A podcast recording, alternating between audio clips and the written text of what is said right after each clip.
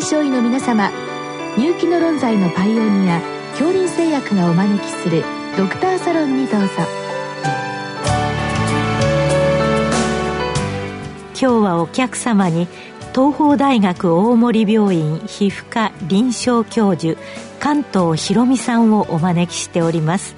サロンドクターは順天堂大学教授池田志学さんです。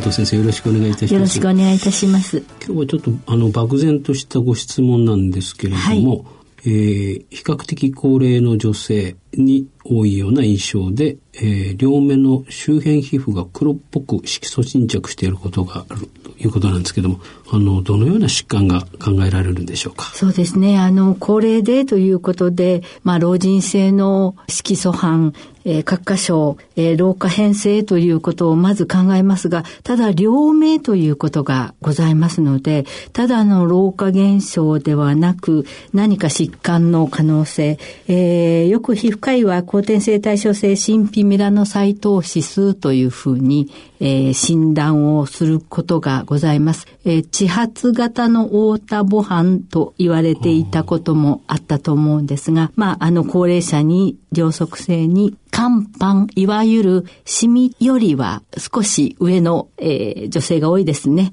に、あの、出る疾患として、えー、こんな病気が一番考えられるのかなというふうに思います。ちょっとなんか難しい名前ですね。難しいですね。一回先生、ゆっくり。後天性、まあ、ゆっくり出てくるのでですね、はい、後天性、対称性、この先生がおっしゃってるように、両目に対称性、神秘メラノ細胞指数というのが、ただの老人性の色素斑、茶色っぽい感じよりも少し深いところに、えー、色素造成があるので、多少青みがかった灰色っぽい黒っぽい感じというところが、少しこう、老人性の色素斑とは鑑別ポイントでしょうか。ああ、じゃあ、あの、表皮のところに色がつくと茶色っぽくそうですね。神秘ということとちょっと青っぽく見える、ね、そうですね。はい。それからメラノサイト質なので、はい、やっぱり。メラニンを持った細胞が増えると。はい。はい、なるほど。これっていうのはいつ頃から分かっている概念なんでしょうか？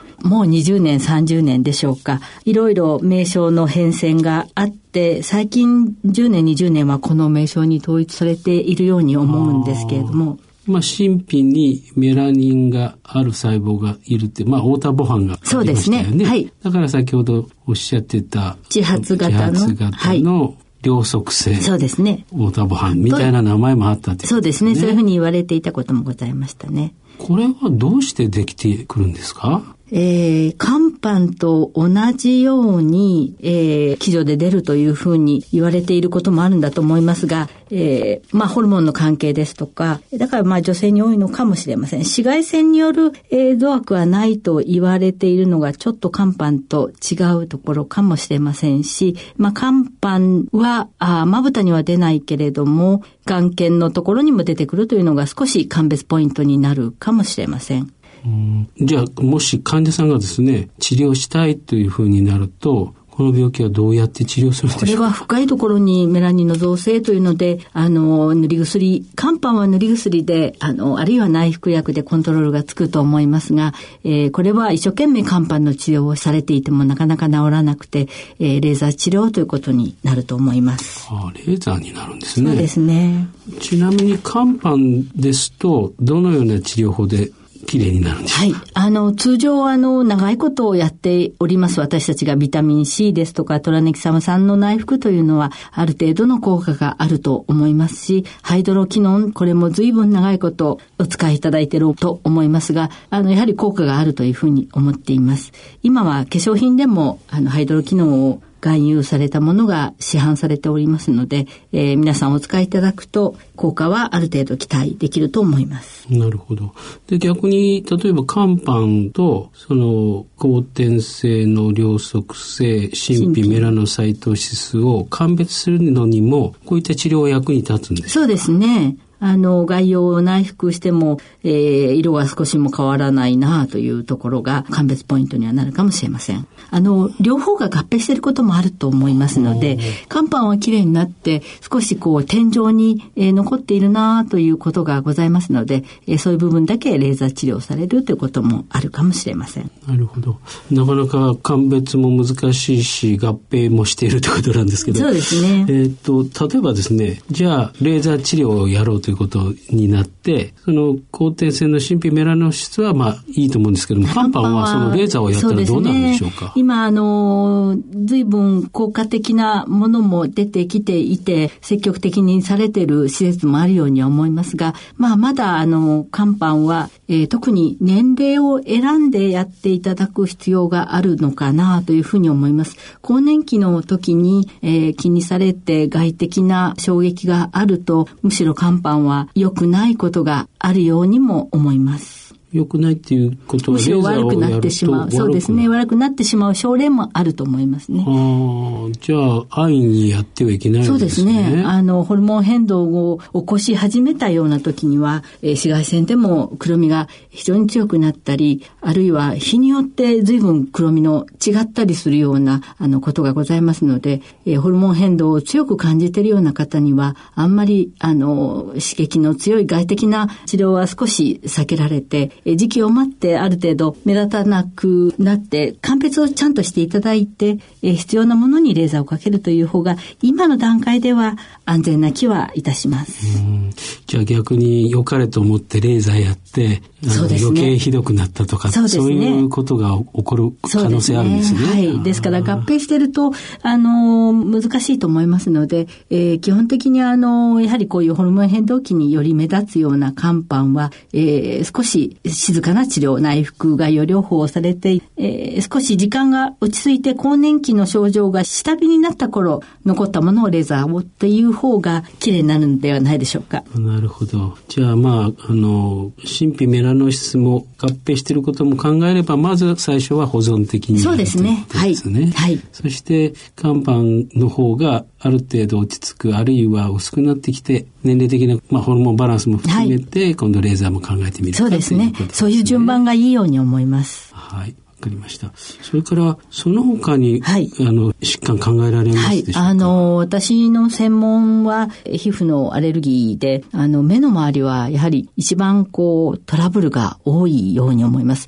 えー、皆さん、いくつになっても、しっかりよく洗いますので、えー、洗顔料の刺激というのが一番出てしまうところです。で、まあ、刺激で少し痒くて、いじってるうちに、両側性に赤くなって、えー、炎症後の色素沈着を起こしたり、あるいはは、えー、黒ずんでしまうようなかぶれというのもございますので、まあ、あの、赤みがあって、えー、かゆがって黒くパラパラしてくるっていうような時には、えー、かぶれの合併があるかどうかというのをお考えいただくのも良いかなと思います。かぶれのもとで一番多いのがやはり、あの、化粧品とか、はい、石鹸とか。そうですね。洗顔料で刺激を起こしやすい場所ですから、で、皆さん、あの、目の周りのシミシワクマというのを気にされて、アイクリームというのをよくお付けになります。あの、目の周りの美容液っていうのもたくさんございますので、えー、そういうものが少しいいと思ってすることが悪くなって、かえってシミを取る目的でお使いになったのがシミを作ってしまうということもございますので。書いてあだになるわけですね。そうですね。先ほどの肝斑の治療と。そうですね。どうもなかなか難しい年齢で、いろいろ欲が出てきて、まあ時間的な余裕ですとか、あの金銭的な余裕も出てくると、いろいろその美容治療を積極的におやりになって、えー、むしろ良くないですというふうにお見えになることもございますね。じゃあこういった、まあ疾患が疑われる場合は、まあ皮膚科に紹介ということですね。そうですね。はい。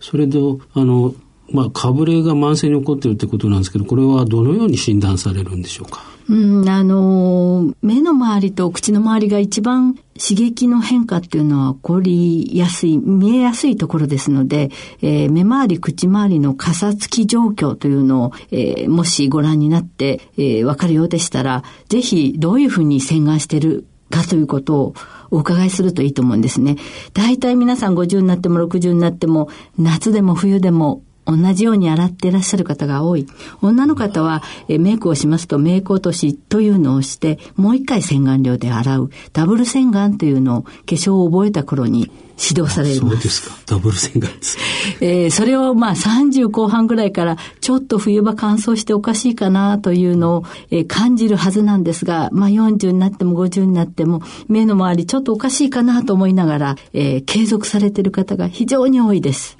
で、かえって目の周りのいろんなトラブルを起こしてくる。まあ、老人性のシミ一つにしても、あの、そういう洗顔料の刺激の状態の中で起こってくるということがとても多いように思います。あなるほど。やはり乾燥っていうものもキーワードに入ってくる、ねはい、そうですね。特に冬場は、ご自身の年齢、皮膚の状況を考えて手入れをする、スキンケアをするということが、やはり皮膚を守っていただくことになると思います。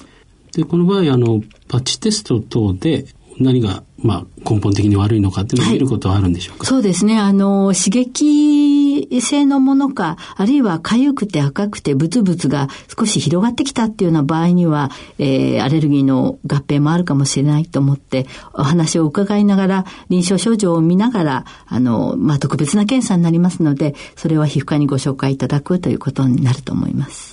なかなか一般の先生ですと難しそうですね。そうですね。パチテストまではちょっと難しいかもしれません。ただ、あの、洗顔指導はどなたでもやっていただけますので、あの、本当に皆さんによく、あの、お聞きすると、同じように夏も冬も洗っています。夏と冬の外気の状況を考えてみたら、その同じように洗っていたら乾燥に違いがあるのはお気づきのことと思うんですけれども。やっぱり同じように洗って、ね、同じように洗う方がほとんどです。あの、先生のおすすめの、その特に冬場の洗顔っていうのはどのように？朝は水。あの、まあ、ぬるま湯で、あの、好きな温度でいいんですけど、朝は洗浄量を使わない。夜はメイク落としだけで、もう40代過ぎたら、秋から冬はメイク落としで、あとは、まあ、ぬるま湯で洗い流す。えー、泡を少なくしていただく。目の周り、口の周りは、あの、皮膚がとっても弱いところという認識をいただいて、えー、泡でこするということをぜひ、あの、慎んでいただくと、余計なシミもシワも、クマも、むしろできないのではないかというふうに思っています。なるほど。やっぱり皮膚っていうのはそんな強くないんですね。強くないです。年とともにまた、あの、ダメージは、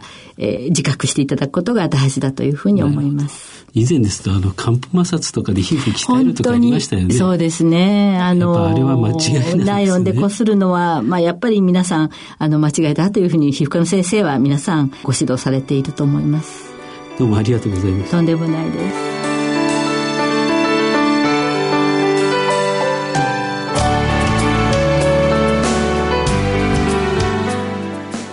今日のお客様は東邦大学大森病院皮膚科臨床教授関東博美さん。サロンドクターは順天堂大学教授池田志学さんでした。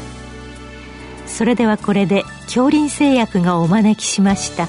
ドクターサロンを終わります。